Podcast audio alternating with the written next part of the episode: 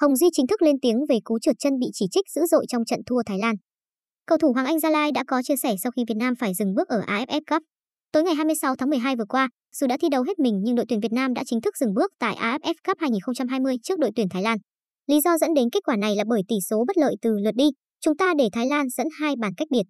Trước đó, ở trận lượt đi, một pha trượt chân tai hại của Nguyễn Phong Hồng Duy vào phút thứ 14 đã tạo điều kiện cho cầu thủ Chanathip của Thái Lan ghi bàn thắng dẫn trước. Để rồi sau đó chưa đầy 10 phút, đội bạn lại thừa thắng xông lên ghi tiếp bàn thứ hai. Sáng nay ngày 27 tháng 12, Hồng Duy đã đăng status xin lỗi về cú trượt chân và gửi lời cảm ơn người hâm mộ.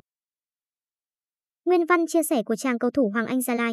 Lời đầu tiên cho Duy gửi lời xin lỗi đến toàn thể người hâm mộ vì pha trượt chân của Duy ở lượt đi khiến cho kết quả lượt về của đội tuyển Việt Nam gặp khó khăn.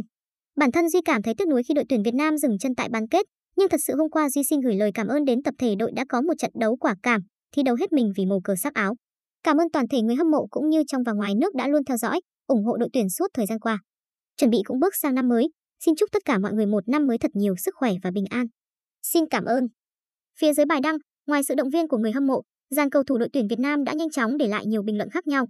Nếu như Nguyên Mạnh và Duy Mạnh động viên chân thành thì Tiến Linh, Thành Trung, Hà Đức Trinh lại chiêu đùa nhiệt tình.